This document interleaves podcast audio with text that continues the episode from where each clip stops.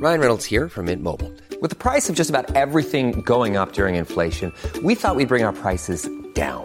So to help us, we brought in a reverse auctioneer, which is apparently a thing. Mint Mobile unlimited premium wireless. Ready to get 30, 30, bit to get 30, bit to get 20, 20, 20, bit to get 20, 20, bit to get 15, 15, 15, 15 just 15 bucks a month. So, Give it a try at mintmobile.com slash switch. $45 upfront for three months plus taxes and fees. Promo rate for new customers for limited time. Unlimited more than 40 gigabytes per month. Slows. Full terms at mintmobile.com. There's never been a faster or easier way to start your weight loss journey than with PlushCare. PlushCare accepts most insurance plans and gives you online access to board-certified physicians who can prescribe FDA-approved weight loss medications like Wigovi and Zepbound for those who qualify. Take charge of your health and speak with a board-certified physician about a weight loss plan that's right for you. Get started today at plushcare.com slash weight loss. That's plushcare.com slash weight loss. plushcare.com slash weight loss.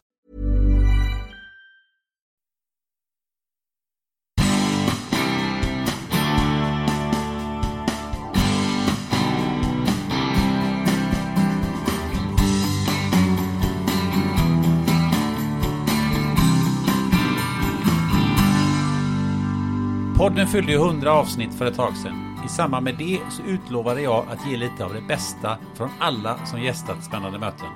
Så lovat är lovat. Här kommer klipp från poddens barndom, avsnitt 1 till 10.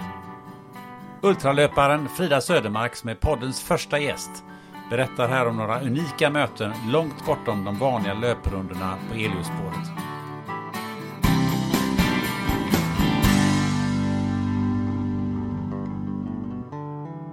Ja, alltså det, jag, som sagt, jag reser ju väldigt mycket, men den resan sticker ju ut, för där har jag så många anekdoter och spännande möten så att eh, jag knappt kan sortera dem. Men ska jag lyfta upp, jag gör ju alltid så att jag eh, ser till att springa till någon sevärdhet jag vill se. Det här är ingen research jag gör innan, för det har jag knappt tid med innan. Det, livet snurrar så fort, det är så mycket man ska tänka på. Så jag brukar, jag brukar väl eh, kolla när jag kommer dit, kolla i någon guidebok på plats eller surfa någonting när jag är på en plats och se, finns det någonting inom springräckvidd som jag vill titta på och sen så springer jag dit och är det för långt att springa tillbaka då liftar jag oftast. Och eh, en dag skulle jag eh, springa till ett kloster, vilket jag gjorde. Det var uppför, uppför något berg och sen eh, lite av de här vanliga fotona som man gör såklart. Och sen ställde jag mig och lifta för att jag var klar med mitt pass. Och ehm, Första bilen stannar. Det är ju ofta så i de här länderna. Alla ska med och man hjälper varandra. Det är svårare att lifta på en landsväg utanför Karlstad kan jag säga, jag har provat. Eh, Men jag skulle med, det var helt fullt i bilen. Det här var julhelg. Och eh, jag fick ju i princip sitta i knät på någon där. Och de insisterar ju på att jag skulle följa med hem till dem och fira jul.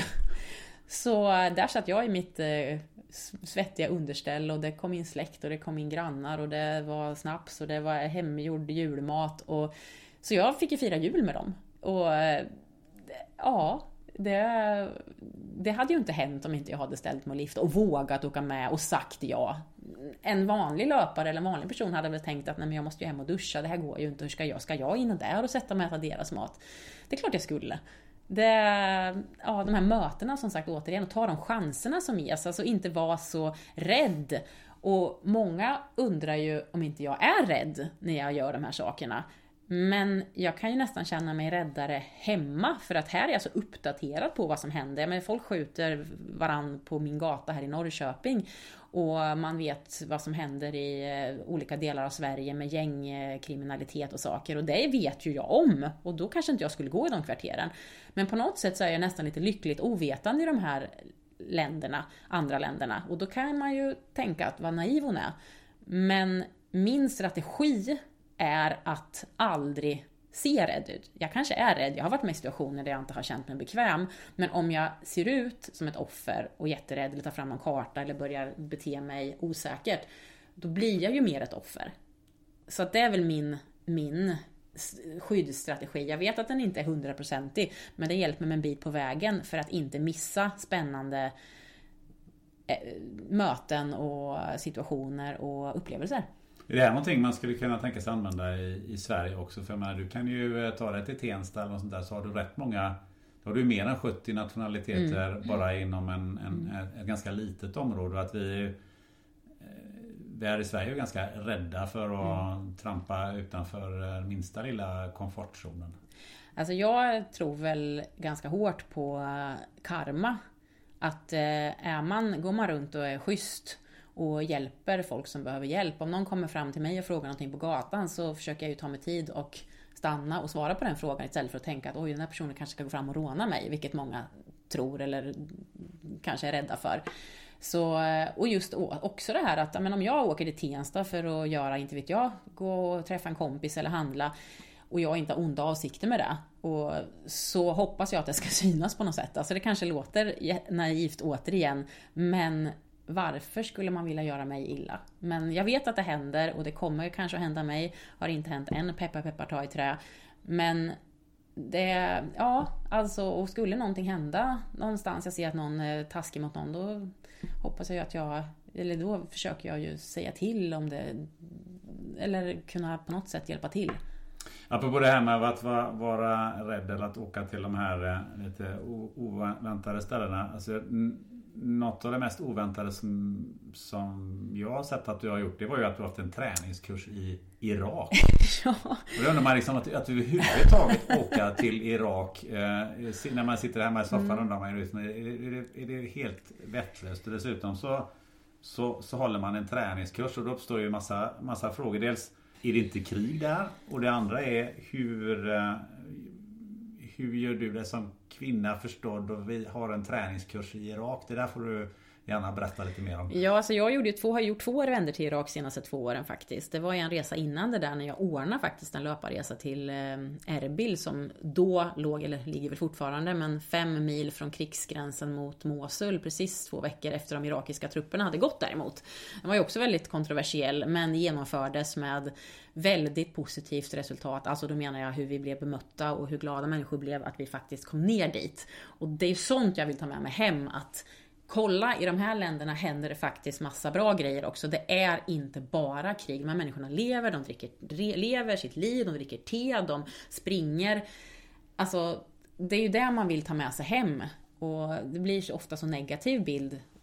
Det ska ju såklart förklaras vilka hemska saker som händer där nere, men man vill liksom hitta någon slags, eh, visa upp de bra grejerna också, för det vill ju de i de länderna att vi ska göra. Så man blir ju en väldigt de blir väldigt glada över att man är en ambassadör som eh, som sagt delger de historierna. Men hur som helst i alla fall så året efter det då så blev jag, det har ingenting med varandra att göra, men jag fick frågan om inte jag vill åka ner till Bagdad då och hålla en träningskurs i eh, funktionell träning. Och jag tänkte att jag eh, jag har ju aldrig haft en kurs i det. och, men det där är ju alldeles för lockande för att säga nej till. Så jag tänker jag får ju köpa en bok, på biblioteket och lära mig, lära mig lite om det.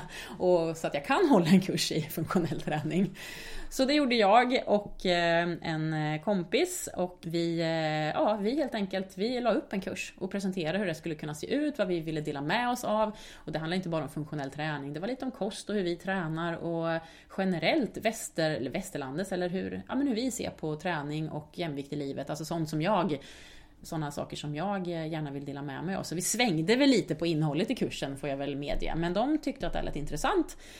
Så vi åkte ner dit och att vara i Bagdad, ja det är ju som att vara i en krigszon där det är fred. Det är ju som att åka i en korridor mellan, eh, eh, mellan två murar i princip och alla stadsdelar är befästa med två utgångar eller ibland en utgång för att kunna hålla de separata stadsdelarna ifall det skulle hända någonting.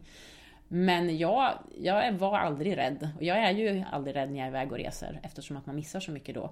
Men vi blev ju så otroligt väl eh, omhändertagna så att det är nästan som vi inte hann hålla kursen. Det var så mycket te och så mycket mat vi skulle äta. Så. Men eh, ja, vi fick jättebra kontakt med de här människorna som vi höll kursen för. De var ju oerhört intresserade och såg ju åt sig som svampar av den kunskapen som vi delade med oss av. Och eh, ja, nu är jag ju certifierad i att jag certifierade ner också i att hålla den här träningskursen. Kristina Rundkrans är konsult i interkulturellt ledarskap. Här kommer några kulturkrockar som säkert många känner igen sig i. Jag har ju förmånen då att jobba med utländska chefer som kommer till Sverige och även svenska chefer som kommer ut, går ut till utlandet då. Så jag har ju båda perspektiven. Och ett av, jag, kör, jag hör ju dagligen då vad som är svårt med Sverige. Och det är den här, du kallar det överinformation, men det blir ju också väldigt många möten.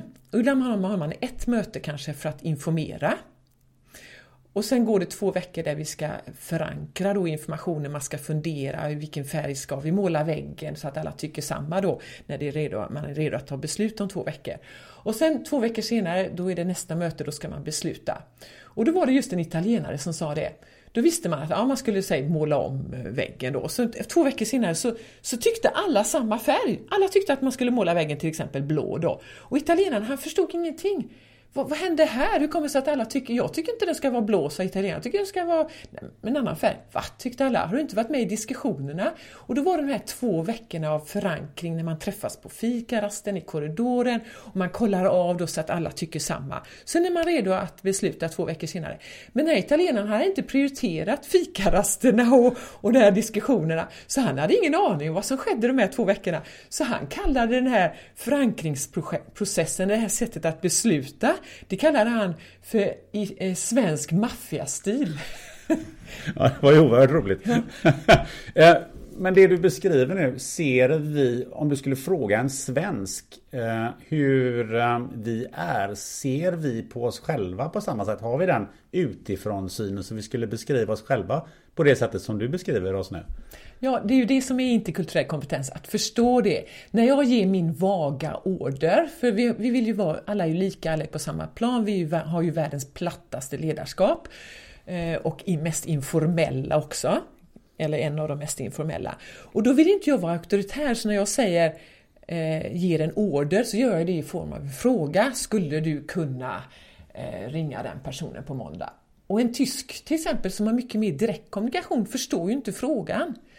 Eh, så där gäller det att vara, vara insiktsfull då, att vi har, jag brukar säga att vi har indirekt kommunikation neråt och direkt kommunikation uppåt. Vi kan ju ifrågasätta chefen utan, problem. Och det är tvärt resten av världen och det är ju ganska bra att veta om det. Eh, vad gör svensken ofta som misstag? Ja, ett, eh, ett, eh, en svårighet tror jag det är med att läsa hierarki, att förstå vad man själv är i en hierarki som är ganska otydlig även för svensken. Och att man då inte man gör vad man kallar level hopping. Så när man kommer till vilket annat land som helst utanför Sverige så förstår man inte att man, man ställer en fråga till ett team till exempel så måste du CCa chefen. För chefen måste ju vara inblandad i dialogen. Och så är det precis tvärtom i Sverige, blanda inte in mig, säger chefen, för han är ju bara coach. Medan eh, den utländska chefen tycker att han förlorar all auktoritet om, han, om det pågår en diskussion som inte han är CCad i. Det är ett, så det här med level hopping eh, tappar vi. Och sen så förstår vi inte heller alltid eh, fokus på relationsorienterat ledarskap. Att du till exempel, då ta, ja, egentligen är det ju den majoriteten av världens befolkning bygger tillit på relation. Så när du gör affärer i Kina så gör du det för att du har efter många, många år kanske byggt tillit till den här personen. Då kanske svensken plötsligt, ja vi byter ut vår försäljningschef, vi skickar en ny person. Och det kanske dessutom är en yngre person. Och då tappar du kontraktet därför att kinesen har ju byggt upp ett kontrakt med personen. Och då missförstår man att eh, kontraktet är byggt på tillit, på, på relationsorienterad kontakt helt enkelt. Och sen att eh, även då vi tycker att det är lite slöseri med tid med långa luncher i Brasilien. Men den här två timmars lunchen det är ju en ren investering. Sen kanske du inte ens behöver skriva kontrakt för då har du börjat lita på varandra beroende på relation. Så där är en, en bit som vi missar då. Donny Lugones är innovationsexpert och entreprenör. Han var inte så bra i skolan, så här får du höra hur det gick i lumpen. Numera jobbar Donny på KTH. Eh, och då var, jag, då, hade jag, då var jag precis kommit ur gymnasiet, jag hade skitdåliga betyg. Jag, hade, jag såg, alltså jag hade ju i princip haft folk som hade sagt ganska mycket, alltså alla mina betyg, alla mina lärare hade i flera år övertygat mig om att jag inte kunde någonting. För det stod ju på papper, det fanns ju svart på vitt att jag inte kunde något. Så då trodde jag ju det. Mer eller mindre. Eller, eller, eller så trodde jag att jag kunde någonting annat och de inte fattade. Man var ju bara 18 bast, herregud vad är det så här. Uh, och jag snackade med en polare och han bara ja men du vet Sök något så här soft bara. Typ, kör bandvagn i en lastbil. Kunde bara sitta och ta en cigg och bara köra omkring. Det är asnice. Det låter bra tänkte jag. Ja, och så kom jag till det här det, mönstringen och man mönstrade och cyklade och lyfte och skrev IQ-tester och höll på och sådär. Eh, och så kom jag in till mönstringsrättaren och så sa ja men vad, vad vill, vad, vad du? Nej, jag tänkte jag skulle bli typ bandvagnsförare eller lastbilschaffis. Det låter bra så här. Och han bara skrattade och så bara nej, nej, nej det ska jag inte bli. Och då tänkte jag bara, fast kan jag inte bli det heller? Herregud, är jag, är jag så kass? Liksom. Och så sa han bara nej, nej, nej, nej, men de här jäkla världarna, då ska du inte, ska vi inte slösa bort dig på det här. Du ska ju bli befälselev. Jag bara, jaha, ska jag bli det? Ja, dig skickar vi till Boden i 15 månader. Och jag bara, Boden i 15 månader? Är du galen? Och då försöker jag hitta på någon dålig story om att jag hade någon sjuk släkting och tog att vara nära Göteborg. Ja, det vet vad så... Jag bara, okej okay då, du får bli gruppbefäl i Småland. Ja, men det är hanterbart. Så liksom jag skulle vi skicka till Småland. Så den 3 augusti där. Eh, 1987 så klev jag in genom grinden på Göta ingenjörregemente i Eksjö. Och där kan jag faktiskt säga, och det vill jag faktiskt säga, att där förändrades eh, mycket. Det var, det var en otroligt eh, speciell tid. Fantastiskt var det. Ja, vi, hade, vi hade så roligt. Vi hade så fruktansvärt kul. Och vi var ett gäng, ja, mest flest killar. Det fanns en del tjejer, men flest killar på den tiden. Som hade, vi hade, vi hade jätteroligt ihop, vi hade bra befäl, vi hade liksom meningsfulla uppgifter. Det var ingenjörstrupperna så jag, jag gillade ju ändå liksom att bygga och fixa och greja och, och sådär. Och spränga? Det gjorde jag också. Eh, absolut. Både att bygga, bygga och spränga broar. Eh, absolut. Nej men så det, det, var, det var en fantastiskt kul tid och sen när det började liksom ta, gå mot sitt slut där så fick jag ju en fråga om jag ville gå vidare. Ja, så, och då var det verkligen så här, vad ska jag annars göra? Jag menar, jag hade, hade haft någon dröm innan jag skulle komma in på Chalmers och läsa materialteknik för jag ville bli bildesigner. Det var en sån här pojkdröm. Men det, alltså det var ju så långt bort. Och sen kände jag bara, att sätta sig i skolbänken igen. Nej, det går inte. Det, jag ska aldrig kunna göra det. Och jag hade trivts jättebra med att i försvar vara ute liksom. Och det var fysiskt aktivt också. Man, var, man lärde sig saker ihop med andra. Grejer som dessutom var värdefulla att kunna för någon form av högre syfte. Alltså nu, vi måste kunna det här för att kunna göra det här för att kunna åstadkomma det här. Och då fattar man direkt varför man skulle göra någonting. Och det var en stor grej för mig. Det här varföret liksom. Då först, då först började jag fatta det här med alltså motivationens betydelse för individen att ta till sig information.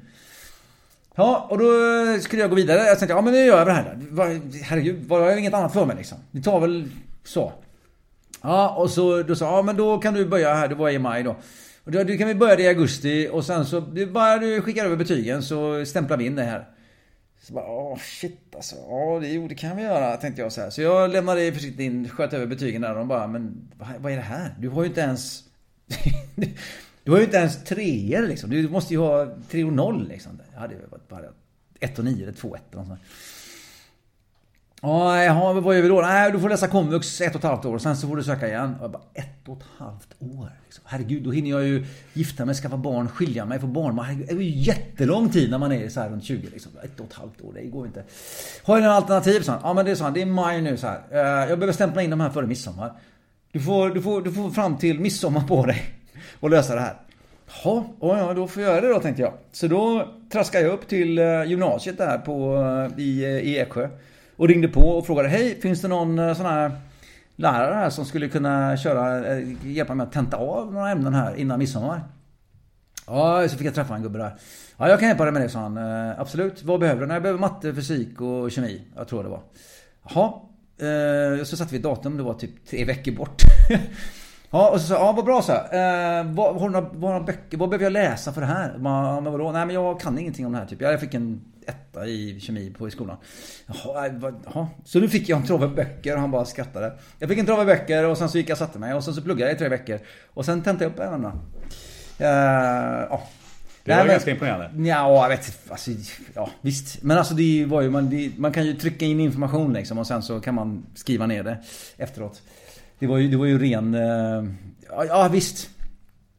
Eh, men, men det var också så här, ja visst, eh, då kunde jag ju tydligen plugga också om jag bara ville.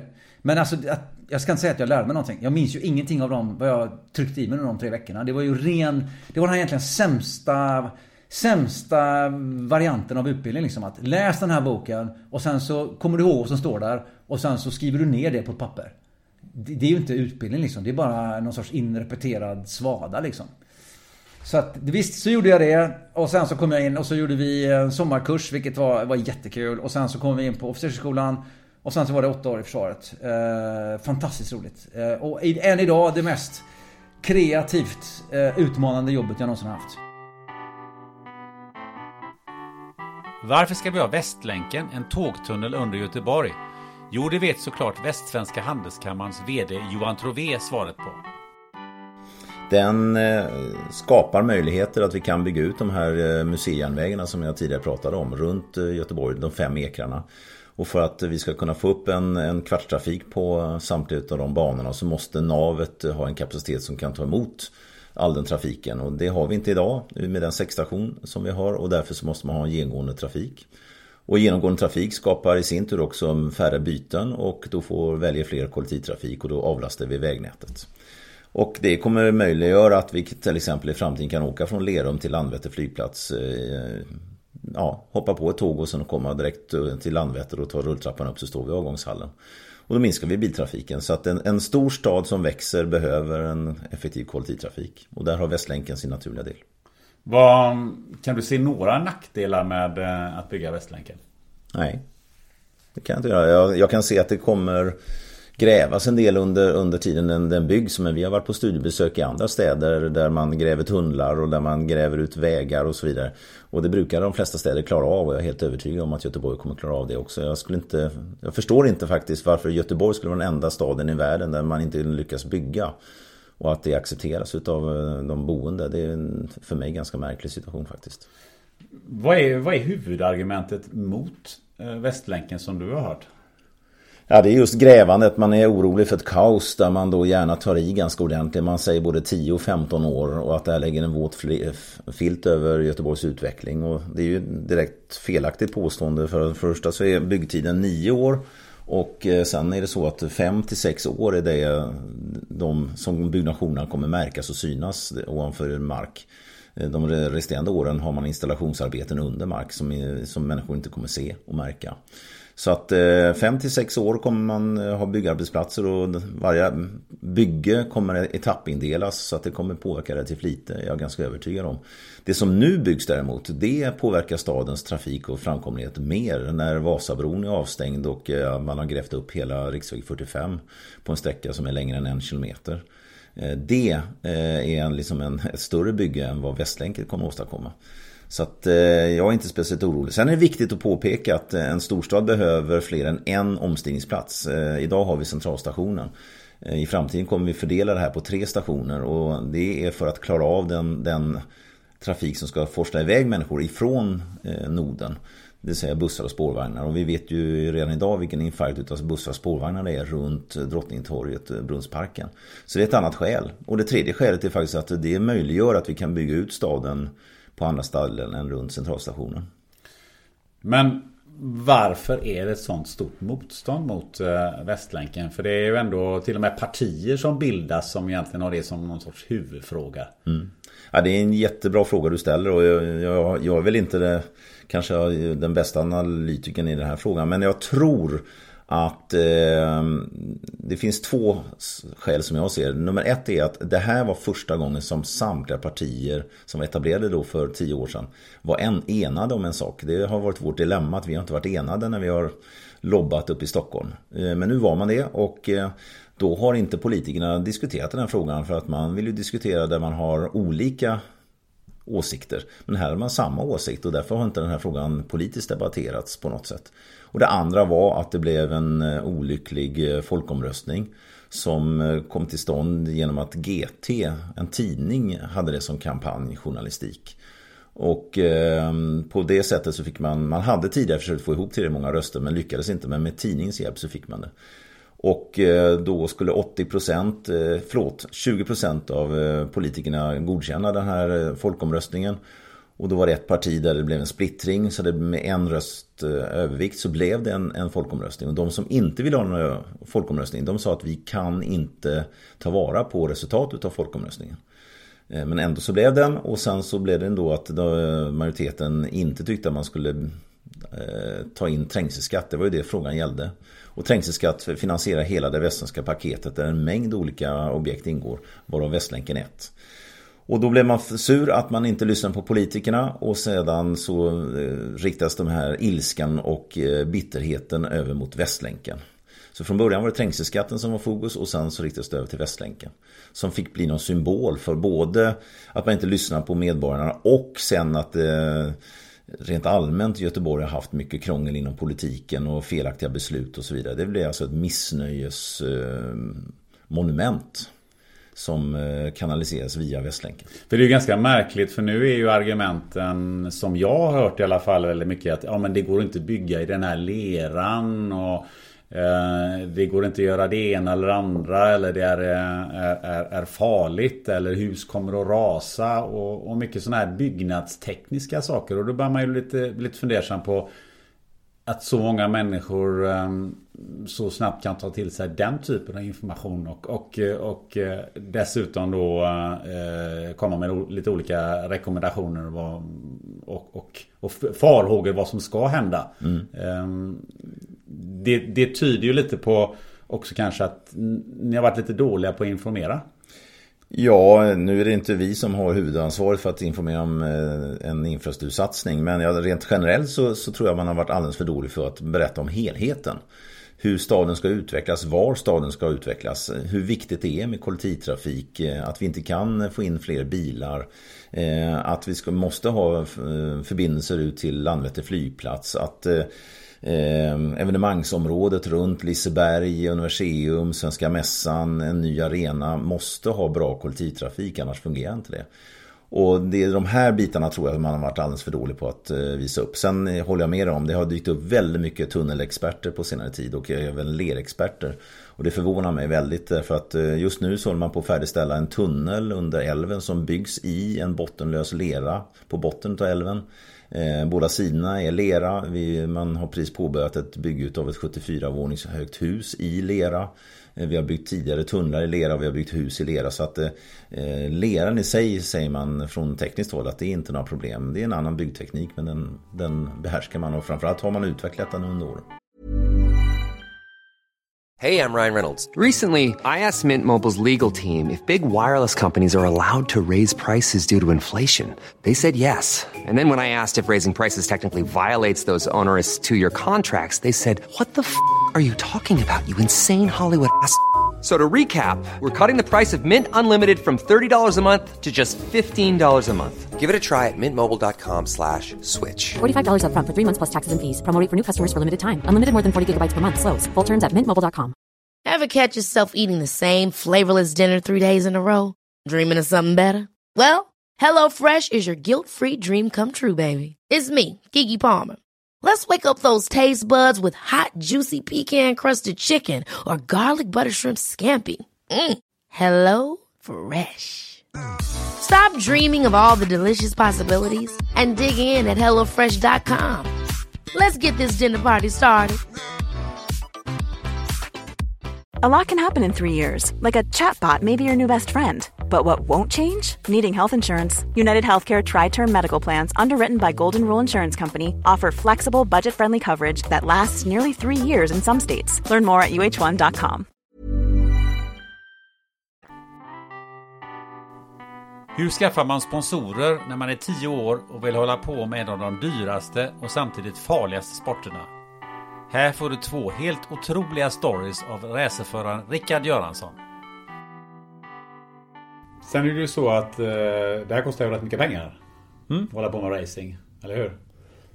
Enorma summor pengar. Hur, eh, hur fixar ni det? Ja, eftersom jag kommer då från en familj som inte har så mycket pengar själv utan vi fick ju finansiera vårt tävlande med sponsorer så Så Ja, jag skaffade ju mina egna sponsorer redan själv i början där när jag var Jag vet inte vad kan det ha varit 10, 11 12 år där någonstans började jag ju jaga sponsorer hur, själv. Hur gjorde man då? ja, dels var det väl kanske pappas Pappas eh, Verkstadsbekanta som jag fick lite tips om och, och, och pratade lite med. Men jag, kommer, jag har ett, ett väldigt starkt minne själv av Den första riktigt jag ska inte säga stora sponsor, men i varumärkesmässigt stor sponsor i alla fall som jag fixade. Det var eh, Sibylla. De hade då sin korvfabrik i, i Sköllersta. Och eh, jag fick hjälp av pappa. Han hade tryckt upp ett sånt här A4-papper med en bild på mig själv längst upp och sen var det färdiglinjerade rader under. Det var en kompis, Bosse, som hade hjälpt till med det inne i Örebro här och gjort det där. Och eh, jag skrev ett handskrivet brev och så postade jag det här till, till chefen då på korvfabriken i Sköllersta. Han heter Bjarne Mum. Och eh, jag blev uppringd av en sekreterare. Fick, de ville att jag skulle komma dit och hälsa på. Så jag ja, snackade med morsan och farsan så de skjutsade dit mig.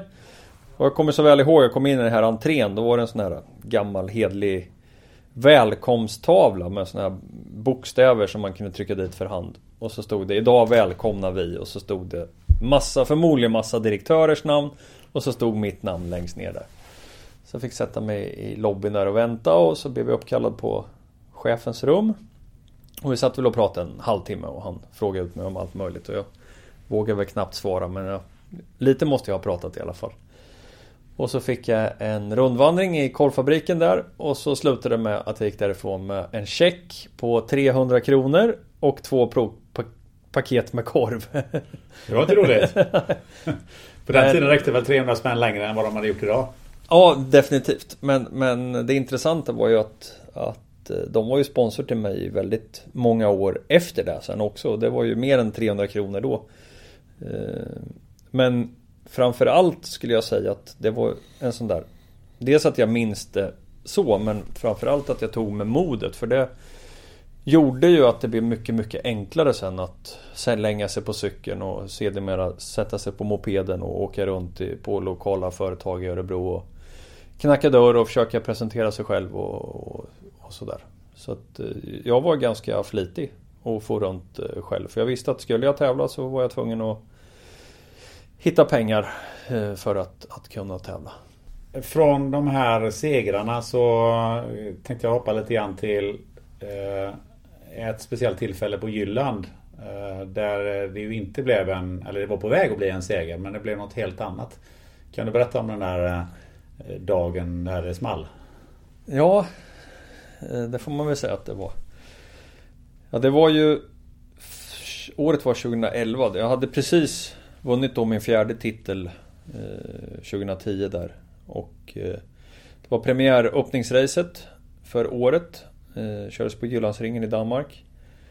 Eh, allt gick enligt plan. Vi ledde racet med närmare 10 sekunder. Oj. Med bara några varv kvar att köra. Så det var utklassning. Och eh, ja, det var ju liksom cruising till mål i stort sett kvar. Och jag kom i slutet på rakan, tryckte på bromspedalen. Bromspedalen gick ner i golvet. Och det fanns helt enkelt inga eh, bromsar. Så bilen gick ju... När du har så mycket rörelseenergi så det spelar ingen roll hur mycket du vrider på ratten eller någonting. Så bilen gick ju bara precis rakt fram. Rätt in i en, eh, en eh, betongmur. Så eh, jag hade ju fått ner farten lite grann så det gick från 92 km till 0 på i stort sett 0 meter. Det var deformeringen i bilen som den tryckte ihop sig någon meter fram i då. Och det infann sig ju enorm smärta i min rygg. Men vad tänkte du? Du måste ju ha hunnit tänka en fruktansvärt massa. Men från det att du kände att den här bromspedalen går rätt ner i botten till att det small. Det är ju ändå några sekunder där. Vilket ju kan tänkas som en evighet där. Ja, Många som har varit nära döden säger ju att livet spelas upp. Och det var ju precis vad som kändes som. Hela små fragment av saker bara dök upp i huvudet och sen var jag helt inställd på att det skulle bli svart. Ja, att jag skulle dö. Helt enkelt. Eh, men sen så när det tog stopp och jag insåg att jag att det inte blev svart så blev jag jätteglad i någon tiondel sekund till den här smärtan infann sig i, i, i, kroppen. Det kändes som någon stod med ett, ett järnrör och bara stod och slog mig över ryggen. Eh, så jag fick ju total panik. Jag visste inte vart jag skulle ta vägen någonstans i bilen. Och bilen hade ju knycklat ihop sig så att jag fick inte upp eh, förardörren heller i, i bilen. Eh, men ja, efter lite stund då så lyckas jag trassla mig ur bilen i alla fall. Men då upptäckte jag ju ont jag hade då så att det blev ambulans direkt ner till, till sjukhuset där i Århus. Sen var det lång, lång eh, rehabilitering. Fick fantastisk hjälp av sjukvården här hemma i Örebro. Vad var det som hade hänt då? Ja, det var eh, ett antal koter som hade blivit knäckta och diskkomprimeringar heter det väl. Så att eh, jag fick ju sån här korsett. Och ja, massa godismedicin och pillra på. Eh, för att hålla smärtan borta. Så det var ingen operation som tur var. Eh, Eh, men eh, blev omhändertagen fantastiskt bra. Så att eh, Läketiden skulle väl vara tre månader och sen skulle det vara rehabilitering efter det. Men jag började ju träna efter en månad. Så jag tog mig till rehabcenter i Örebro och, och med korsett och allting gick in på gymmet och, och började träna innan jag var färdigläkt egentligen. Men började träna upp kroppen runt omkring så när, när läkeprocessen var klar då, då var jag i stort sett färdig rehabiliterad också. Så eh, jag kunde faktiskt göra comeback därefter. Jag väntade inte ens en gång tre månader utan Kraschen var i april och i juni så gjorde jag comeback i, i eh, Cityracet i Göteborg. Och eh, vann faktiskt eh, ett utav racen där under comebacken. Det är helt otroligt. Ja. Hur kände du det att sätta sig i en racerbil igen efter det där? Hemskt. Eh, jag hade ju mycket dialog med teamet och det var, jag, var ju tillbaka då i samma team som jag började köra STCC med efter att ha haft varit utlånad några år till ett annat team då. Så, Dick Jönsson då hade vi mycket dialog med hur, hur jag skulle ta mig tillbaka och jag fick väldigt enkla direktiv. Att de berättade att de har bokat en bana, bilen står där. Eh, du får komma ner, köra. Vi är själva, du kör precis så mycket eller så lite du vill under dagen. Så att jag började åka där och åkte några varv och Det kändes ju lite sådär faktiskt i början men Sen efter man hade utmanat sig själv lite grann och nött på så, så kom det tillbaka och sen kom det tillbaka ganska snabbt. Och sen, men det är, så är det ju än idag att, att känner jag att bromspedalen börjar liksom svaja och svampa till sig ordentligt då, då kan det infinna sig sån här ja, ett, ett, ett, ett, ett snabbt flashback. Ja. Om man jämför en sån här smäll om, om vanlig, man har suttit i en vanlig bil med ett vanligt trepunktsbälte och hade gjort det där. Hur hade det gått? Ja, då vet det tusan om man hade överlevt alltså. Det tror jag inte. Även om du har uh, airbag och... Ja, kanske. Ja, jag tror att bilen hade säckat ihop så mycket så att... Var det i och med att det var en kraftigare konstruktion på bilen som gjorde att den... Ja, precis. Och riktiga bälten och så. Hur kunde en sån här sak inträffa? Kan det inträffa på en vanlig personbil också? Ja, i teorin skulle det kunna göra. Det var ett, ett tekniskt haveri som egentligen var orsakat av den mänskliga faktorn. Så... Um, det är inte så vanligt. Och det har nog inte hänt så många gånger. Relaterar du ibland det där till eh, om man ser om du ser någon som kör väldigt fort i trafiken eller ute på vanliga vägar? Får du liksom tankar kring, kring det vad folk gör ute på en vanlig väg där det inte finns några avåkningszoner och inga fyrpunktsbälten och, och alla sådana här grejer? Det är väldigt få vanliga människor som har respekt för fart. Som inte innebär inte vet vad det innebär att öka farten 30, 40 50 km på, på motorvägen om någonting händer. Och det, det, jag själv reflekterar väldigt mycket över det är hur fort alla åker när det, när det regnar ute. Eh, och många åker fruktansvärt fort när det är blött ute. Och det är väldigt lätt att få vattenplaning. Eh, tyvärr på de svenska vägarna som är idag som är eh, Ofta blir små, små ränner med vatten i. Så att Ja, man ska ha respekt för fart. För det är väl också skillnad på att ha varma och kalla däck till exempel? Ja, ja, ja det, det är som att köra på is eller köra på, på torr väg. Du har inget annat immunförsvar än dina tankar. Vi fortsätter med berättelser och funderingar kring döden nu med advokaten Sabine Söndergård. Precis, då, då, fick jag leukemi. Då fick jag en form som heter akut myeloisk leukemi. Och eh, när jag fick höra det så tänkte jag att jag fick sån här flashback från eh, Hiroshima. För, för då vet jag, då hade jag läst liksom att eh, när det var atombomber där så eh, var det en sjukdom som drabbade väldigt många på grund av den här höga strålningen då.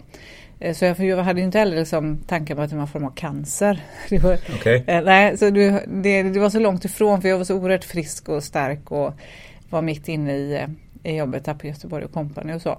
Så att jag har känt att jag hade lite svårt att syresätta mig kan jag säga när jag, när jag tränade liksom månaderna innan och jag tänkte väl att det kanske mer hade med åldern att göra för jag skulle fylla 39 då. Det var jättegammalt, eller hur? Ja, man har ju svårt att syresätta sig. Det är så här det är att bli 40. Oj då. ja. Nej, men så då hamnade jag väldigt akut. Jag fick helt enkelt svårt att andas eh, hemma när jag satt och ritade med Alice.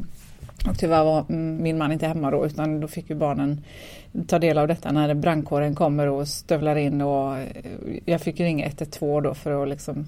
Och då kom brandkåren? verkligen, ja, för de var närmast. Aha. För det tog lite tid för den där snubben i telefonen att förstå att det här var allvar liksom.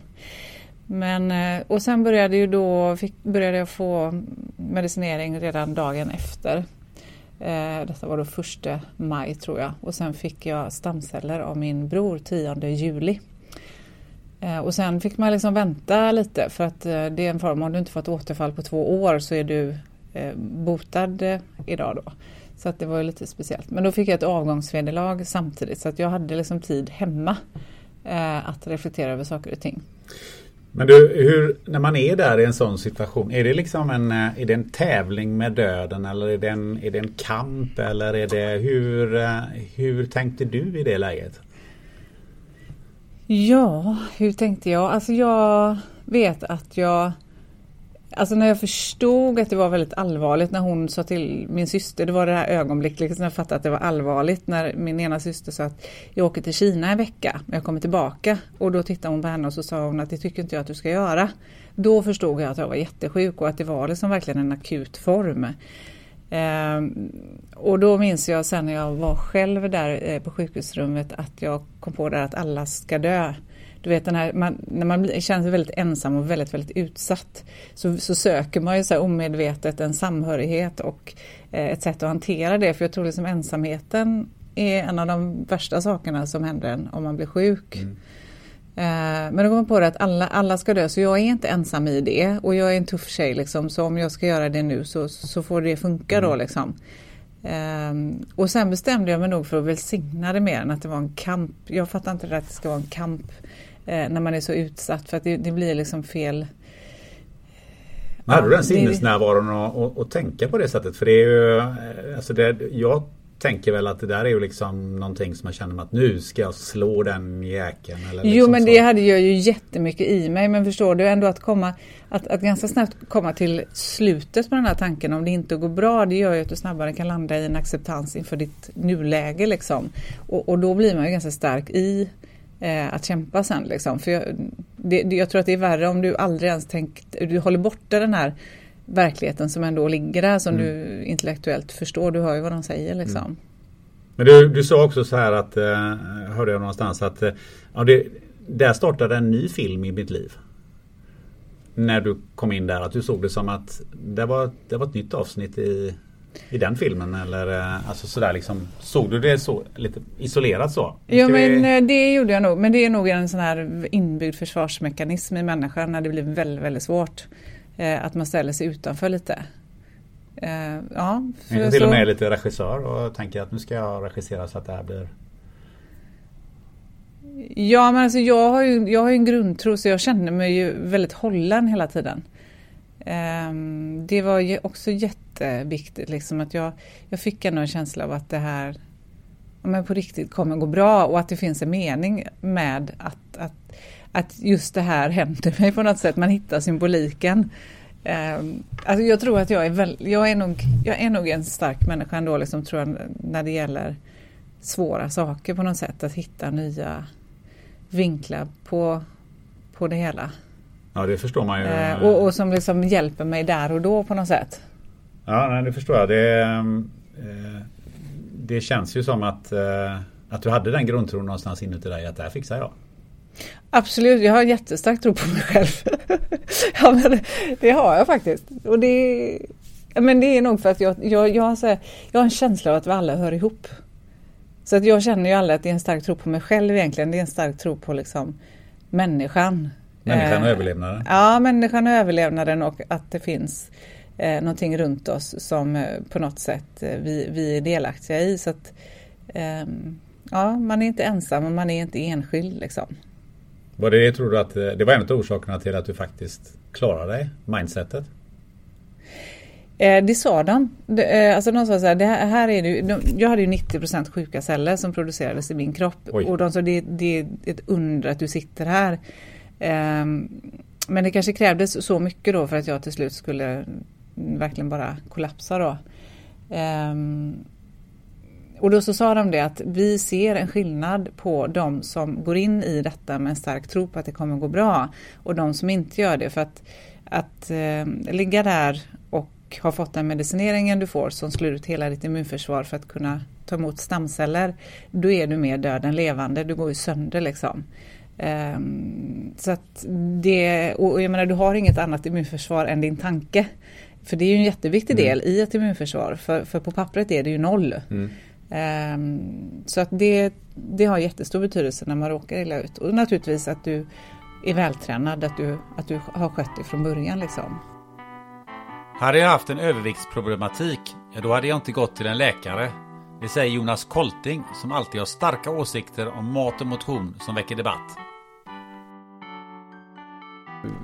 Ja, för det första så kan man ju säga att forskning, det finns ju sjukt mycket olika forskning som sagt. Det finns ju forskning, Coca-Cola gör ju forskning som visar att socker är jättebra. Nestlé gör ju forskning som visar att socker är jättebra. Barilla gör ju forskning som visar att pasta är bästa maten.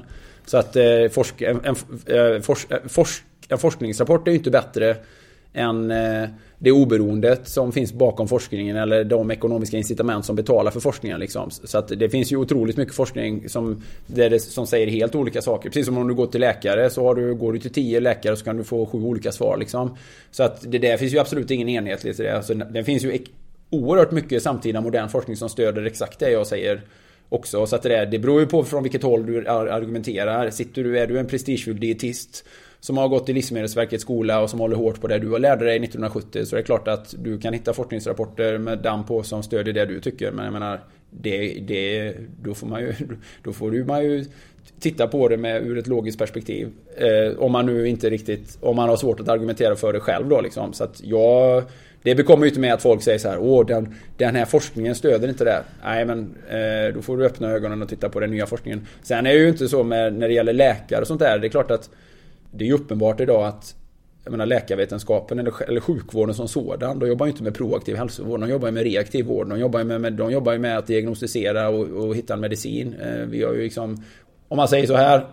Jag hade ju liksom inte, hade jag haft en överviktsproblematik så hade jag inte gått till en läkare och frågat vad jag ska göra åt det. Så, och det råder jag ingen annan att göra heller. Utan det är rätt så logiskt varför man liksom lider av övervikt. Eller, det finns väldigt många saker som sjukvården håller på med idag som de inte ska hålla på med egentligen. Vad beror den här infekterade debatten i som den ändå finns? När man ändå har en viss konsensus om att socker inte är bra. Maten är så politiserad idag därför att det finns Vad ska man äta då? Nej men jag säger så här, men man ska äta kött och fisk och ägg och färska grönsaker och så här och, Men det får man inte heller göra nu. För då dör ju isbjörnarna om vi äter kött liksom. Vi kan ju inte äta det och inte äta det och inte det. Vi kan ju inte importera det och eh, liksom, det finns ju, det, det blir en extremt svår debatt när man ska göra alla, alltså när man ska göra allt, när man ska whitewasha allt dåligt samvete på något sätt. När man ska stilla alla dåliga samveten kring alla val man gör så finns det inte många val kvar att göra. Och det är väl det som är problemet idag tycker jag. Så att, eh, ja, så att det är en väldigt komplex debatt med maten och jag försöker ju liksom ställa mig utanför, eller inte ställa mig utanför men jag försöker ju Jag försöker ju titta mer på Sett ur det genomsnittliga eller traditionella sättet att äta eller det typiskt västerländska eller det typiskt populära sättet att äta. Vanliga sättet att äta på. Vilka förbättringar kan folk göra genom att revidera och ändra och eh, reflektera över de valen.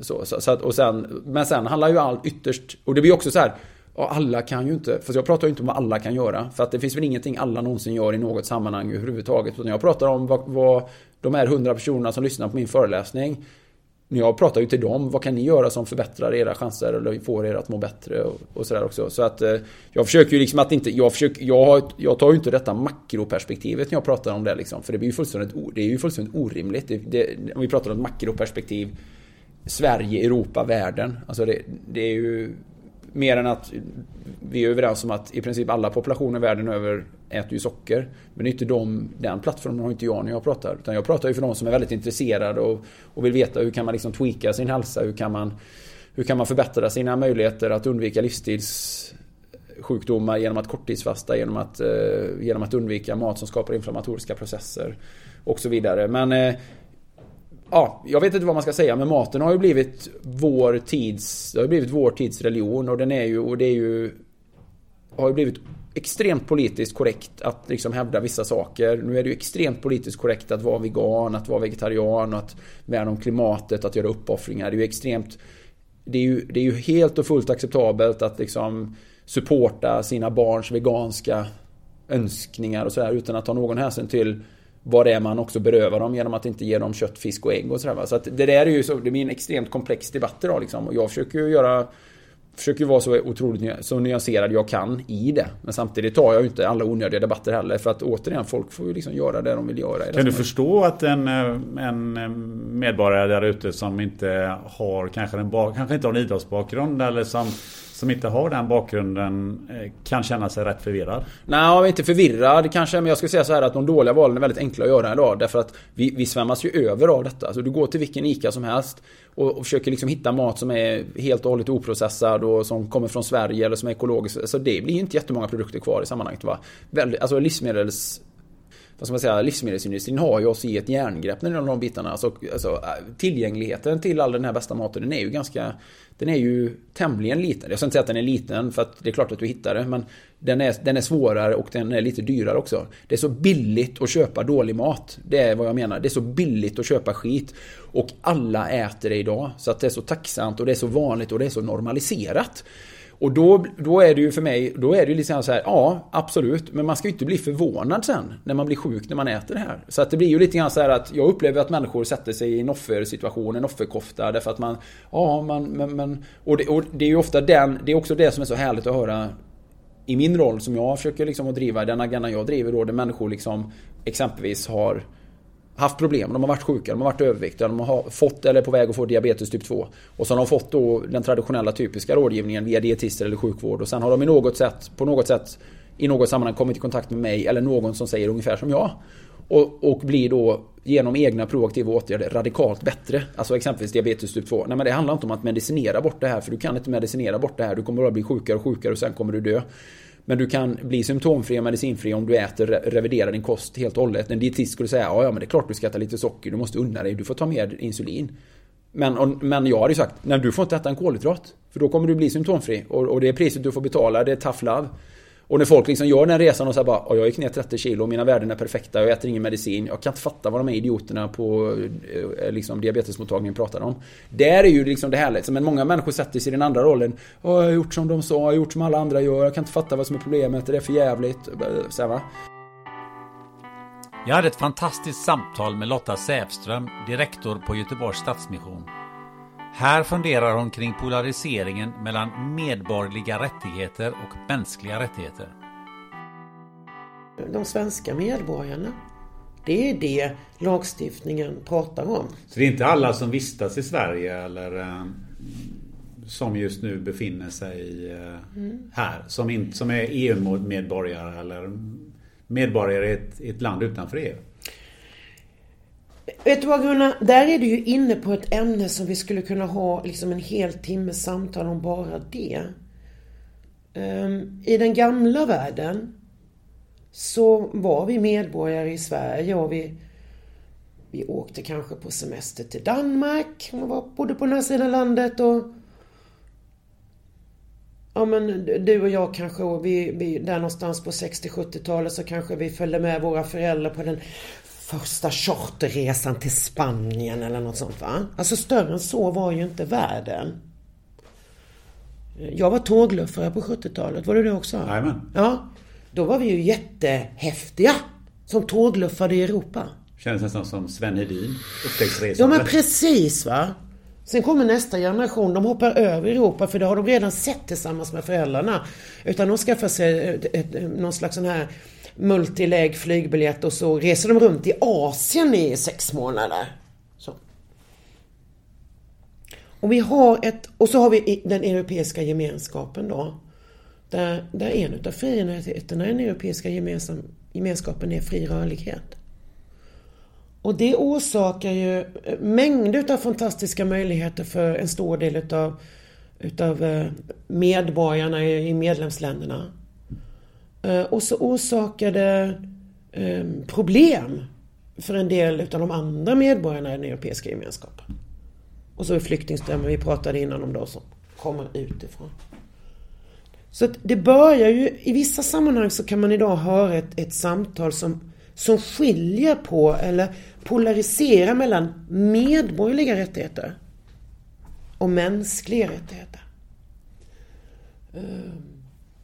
Det är ett jättesvårt samtal. Men det är absolut avgörande att vi klarar av att börja föra det. Mycket av den, den, den extremhögerpolitretoriken som har funnits här de senaste åren har ju ställt mänskliga rättigheter mot medborgerliga rättigheter. Ehm, och det är en svår problematik därför att vi lever i en, vi lever i en rörlig värld. Jag tänker att eh, det här eh, trattas ju, trattar ju ner till, till en grupp som ju det pratas om väldigt mycket nu. Eh, nämligen de som är ute och tigger. Mm. Alltså hela tiggerifrågan och, och, just när vi sitter här så är det ju faktiskt den första kommunen som har fått rätt av förvaltningsdomstolen att förbjuda eh, tiggeri. Och det såg jag här att det eh, applåderas ju på ledarsidorna bland annat i Dagens Industri och i, i Expressen. Eh, vad tänker du när du hör det? Alltså jag tänker att eh, vad, vad, vad, vad, de har fått, vad de har fått lov att göra det är ju att, att förbjuda tiggeri om det upplevs som störande, allmänt störande beteende eller vad det är för begrepp de använder. Vilket ju är ganska fluffigt om man säger så. Mm, det är ganska fluffigt. Vad jag tycker att de gör, det är att de förbjuder fattigdom. De kriminaliserar fattigdom. Jag tycker det. Eh, och sen finns det jättemycket problematik i detta med eh, människohandel som en del utav detta. Eh, kriminella ligor men eh, vi reser runt i världen och ser tiggande människor och vi, vi tänker att det är oerhört fattiga människor som inte får hjälp någon annanstans ifrån utan de sitter och tigger på stränderna. Eh, och i nio av tio fall så kanske det är så. Det är extremt fattiga människor som inte har någon annat sätt att försörja sig den dagen på. Och sen är det någon del som är kriminell i det. Men jag tycker att man gör det enkelt för sig för jag tycker att man kriminaliserar fattigdom. En del argument som man hör kring det här det är ju att vi själva då och då antar jag att man avser de som är medborgare i, i Sverige då eh, eh, har en fattigdom och den borde vi ta hand om först innan vi hjälper eller tillåter tiggeri. Innan vi hjälper de här EU-medborgarna som, som det ju oftast är som, som sitter och tigger. Det där är ganska nytt argument. Eh, alltså Sverige har varit ett jättestarkt biståndsland under många, många, många, många år. Vi har inte haft några problem att, att skicka varken statliga pengar eller, eller insamlingsorganisationernas pengar långt bort i stan för biståndsprojekt för att häva fattigdom, bygga broar, nej inte broar, bygga brunnar. Eh, bygga brunnar, hjälpa kvinnor med jätter och symaskiner så att de kan få sig en inkomst eh, stödja utbyggnaden utav skolor. Är det långt bort i stan har vi inga problem med det. Men när det kommer nära, då får vi helt plötsligt problem med det. Här i Göteborg har jag fortfarande inte sett en enda vad ska jag säga, människa som sitter och tigger som ser ut som en vanlig svensk pensionär. Men jag rör mig ju väldigt mycket i Stockholm också och där är det inte ovanligt att du ser människor som åtminstone utseendemässigt ser ut att vara en vanlig svensk folkpensionär som sitter med en mugg och en skylt och säger jag har så liten pension, hjälp mig. Så de som säger vi, ska, vi måste lösa det på hemmaplan först. Mm, jag tycker de gör det enkelt för sig, vet du. Ska vi ha fri rörlighet? Mm. Det är ju ingen långsiktig lösning för människor att tigga på de svenska gatorna. Det är inte det. Men nu ser världen ut så här. Kan inte gå vägen att kriminalisera fattiga människor. Vi måste hitta någon annan väg. För att det stör oss när vi ska in och handla våran oxfilé på ICA på fredag kväll. Så stör det oss att det sitter en människa med en mugg där ute. Ja, men det är väl det som är argumentet. Det är det som är argumentet. Jag tänker på det du nämner, det här med fattigdom. Vi var inne på det. Um, enligt men det får jag säga en ja, sak till? absolut. Jag har under några år varit ordförande för Sveriges Stadsmissioner. Och det gör att jag, jag är den som har undertecknat en del debattartiklar och inlägg som vi har gjort i, i svensk media. Varenda gång jag har gjort något sådant så får jag eh, jag får eh, mail eller brev från organisationer som jag betraktar som rasistiska eh, främlingsfientliga organisationer, företrädare för dem. Eh, som, som vill ha mitt huvud på ett fat. För att jag talar för flyktingarna, för de fattiga, för EU-medborgarna. Och inte enbart för svenskarna med stort S. Det är då jag får den typen av reaktion. Varför är socker farligt och vad gör sockret i kroppen? Här får du en detaljerad förklaring av poddens mest populära gäst, funktionsmedicinaren Peter Martin. Uh, en sak som socker gör är att så fort du äter socker så består det av uh, vanligt vitt socker består av glukos och fruktos. Uh, två socker, enkla sockerringar som sitter ihop då till det som då bildar sackaros som är vanligt vitt socker. Det är sackaros. Och när det kommer ner i kroppen så, så bryts det sönder och glukosen kommer då göra att eh, blodsockret höjs och det är alltså eh, blodsocker är ju just glukos. Glukos, den här en, ringen. Och när det höjs, blodsockret, då är det giftigt att ha högt blodsocker. Så när du sitter där nu Gunnar så har du bara en tesked Eh, socker i ditt blod, i dina fem liter blod. Så om du då dricker eh, en halv liter Coca-Cola och då får du i dig x antal sockerbitar, ganska många faktiskt. Mer än vad du tror, för man kan lösa upp mycket socker i, i vatten. Eller för den del eh, ett par glas juice eller så. Då, då höjer du blodsockret jättesnabbt. Och det är toxiskt och det ser man ju inte minst på diabetiker som får otroliga skador på kroppen av högt blodsocker. Och det är njurskador, ögonskador så de blir blinda, de får sår under fötterna och sådär. Så det är ett hot för kroppen men vad den gör då är att den skickar ut insulin som kommer från bukspottkörteln. Och insulinet knackar då på kroppens celler, på skelettceller och fettceller och säger Hallå, släpp in sockret här. Och då släpps sockret in i cellerna och tas upp och lagras då eh, i muskler som glykogen men det är bara en liten, liten lagringsdepå utan den stora är ju fettväven. Så då lagrar du eh, fett. Så om du på morgonen går upp och tar en, en macka och ett glas juice och lite sötfil och så lite söta flingor på det. Då får du en fint eh, högt sockerintag som triggar ditt insulin. Och insulinet eh, gör att sockret börjar lagras in som fett. Så det är en sak. Du kan bli tjock av att äta socker. Sen har du själva den här grejen av att insulinet ökar. Insul, högt insulin är inflammatoriskt i sig. Och i, kopplat till alla möjliga sjukdomar. Högt blodtryck, prostataförstoring, alla möjliga saker kan vara kopplade till högt insulin. Och äter du mycket socker om och om igen till slut så kommer inte fettcellerna vilja ta emot mer socker. Och då måste kroppen skicka ut ännu mer insulin. Skrika ännu högre. Hallå, släpp in sockret! Och till slut så har du högt insulin hela tiden då. Och då börjar du närma dig diabetes. Sen finns det, så det är en aspekt på det hela. Insulinet och fetma och så. den andra aspekten som man inte pratar lika mycket om, det är att du kan ju sabba din tarmflora. Och jag, jag är ju lite chockad faktiskt nu när jag jobbat med detta i, i 4-5 år, hållit på med funktionsmedicin, kanske hälften av mina patienter är ju sockerberoende. Och det kan vara ett av deras huvudsakliga problem. En del vet ju om det när de kommer. Andra vet inte ens om de är inte ens medvetna om sitt beteende och hur det påverkar deras hälsa.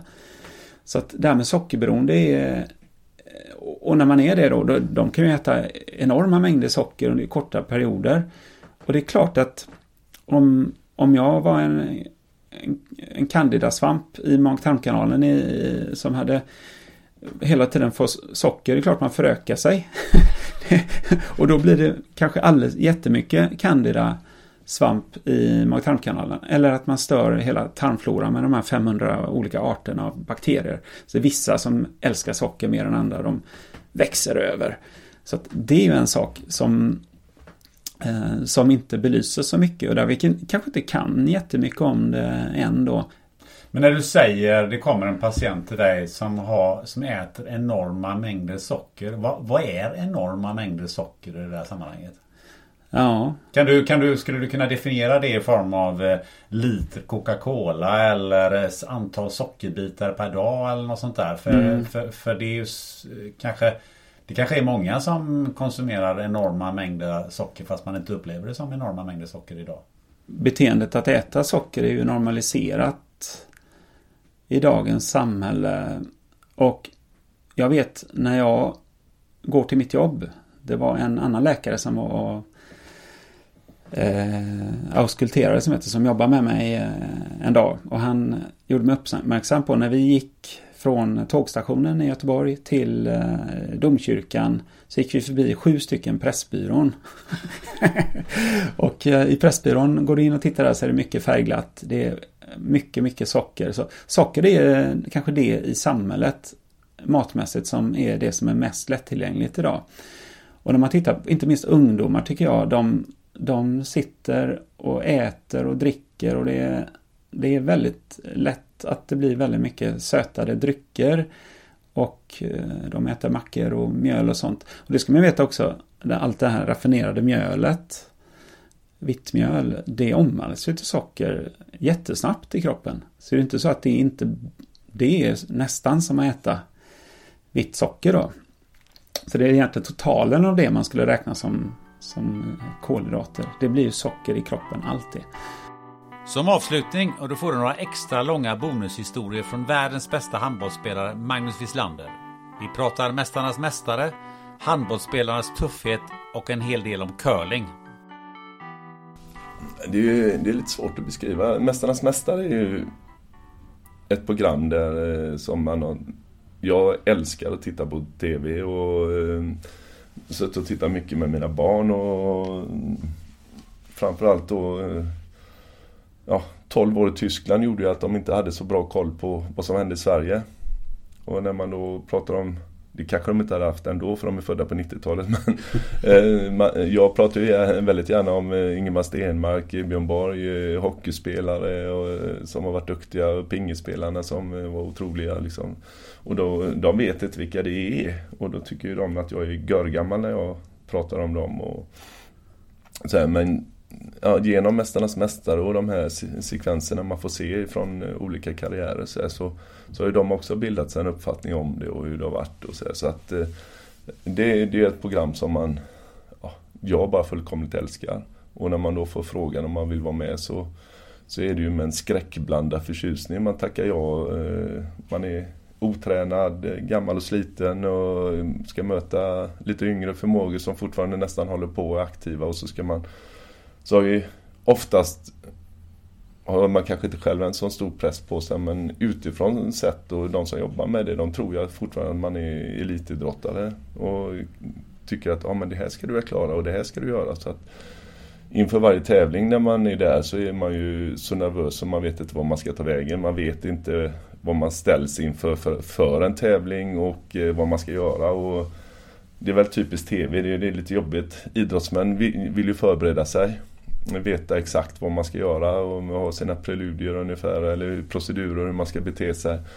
Och eh, här blir man liksom, ja, du får testa en gång och sen ska, är det skarpt läge. Och helst skulle man vilja träna på det i två, tre dagar innan för man vet vad, det, vad man ska göra och det får man ju inte.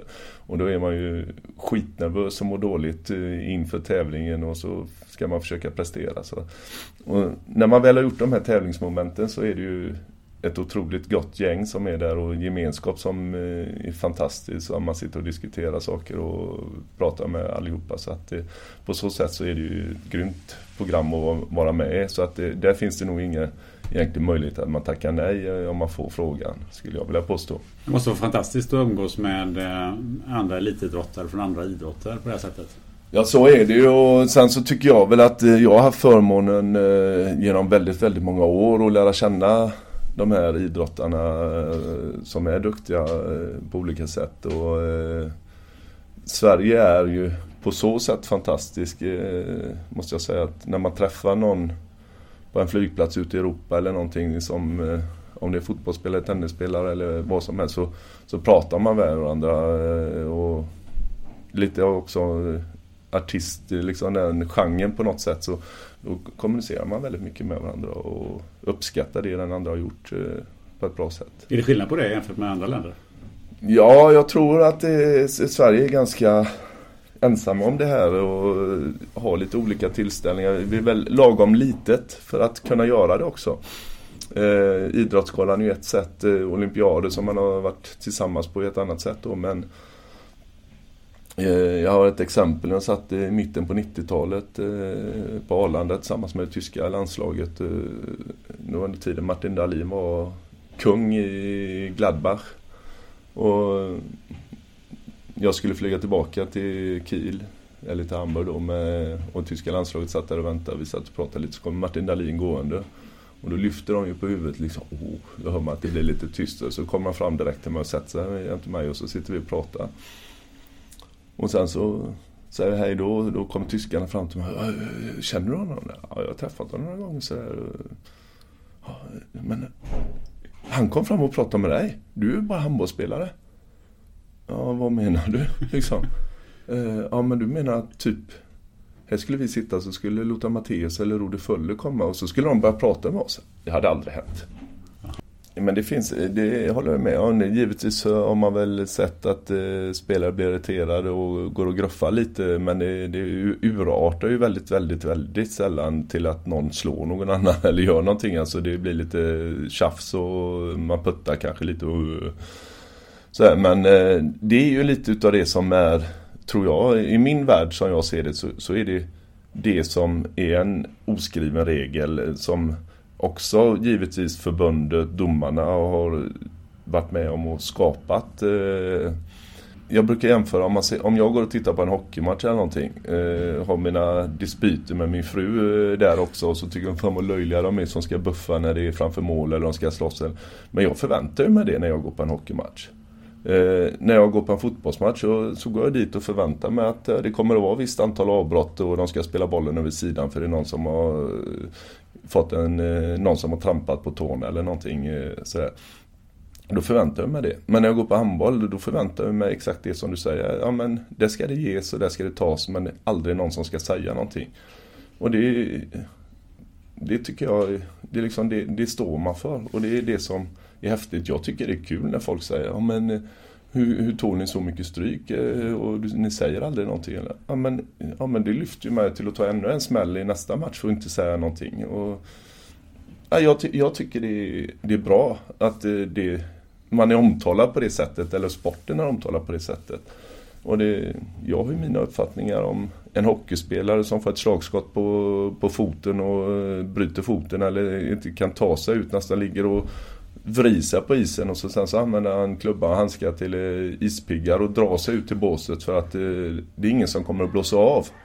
Medan eh, en fotbollsspelare då kan få en smäll utanför plan men rullar in på plan för att domarna ska blåsa av matchen. Och så, här, så att, ja. ja men ibland kan jag känna att det, det är väl ibland att jag tror att vissa saker krävs för att man ska bli riktigt bra.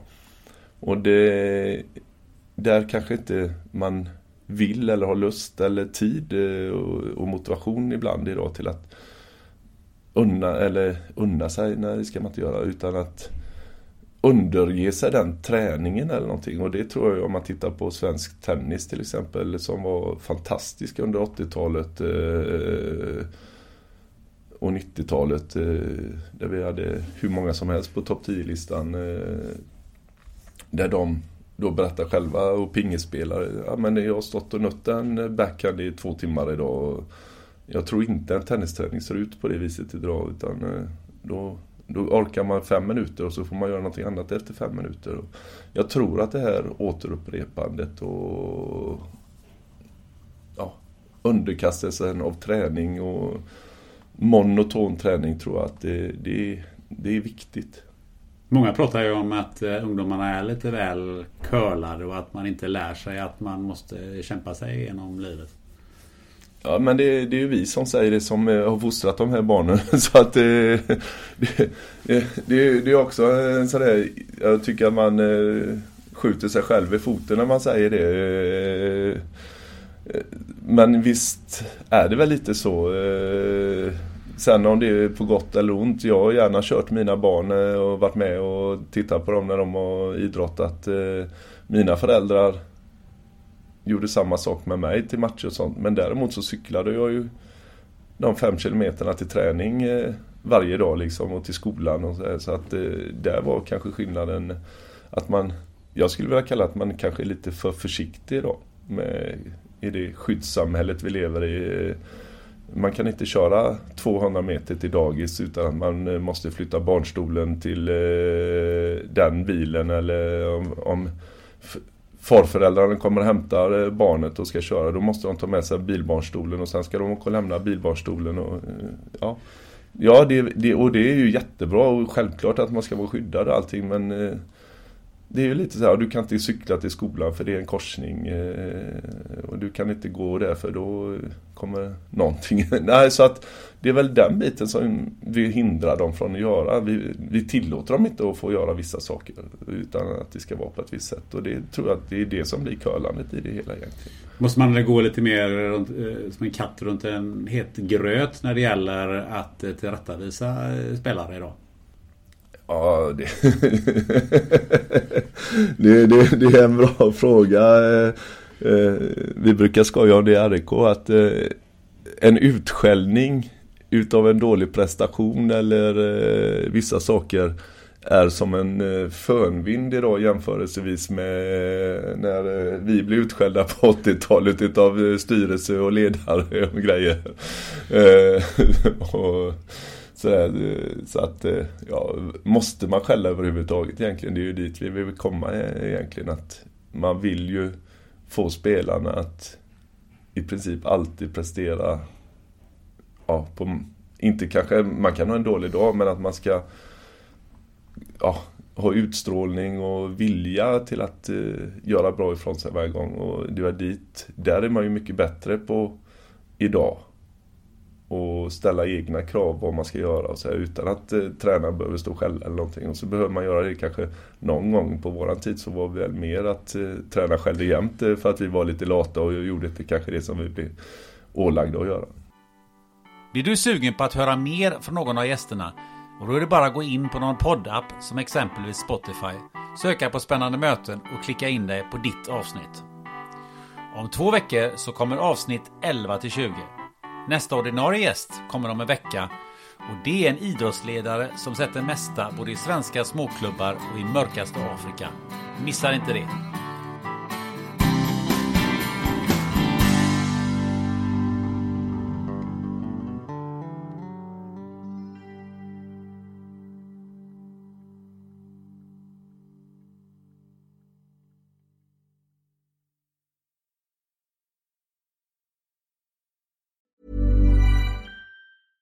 Ever catch yourself eating the same flavorless dinner three days in a row? Dreaming of something better? Well, HelloFresh is your guilt-free dream come true, baby. It's me, Gigi Palmer. Let's wake up those taste buds with hot, juicy pecan-crusted chicken or garlic butter shrimp scampi. Mm. Hello Fresh. Stop dreaming of all the delicious possibilities and dig in at HelloFresh.com. Let's get this dinner party started.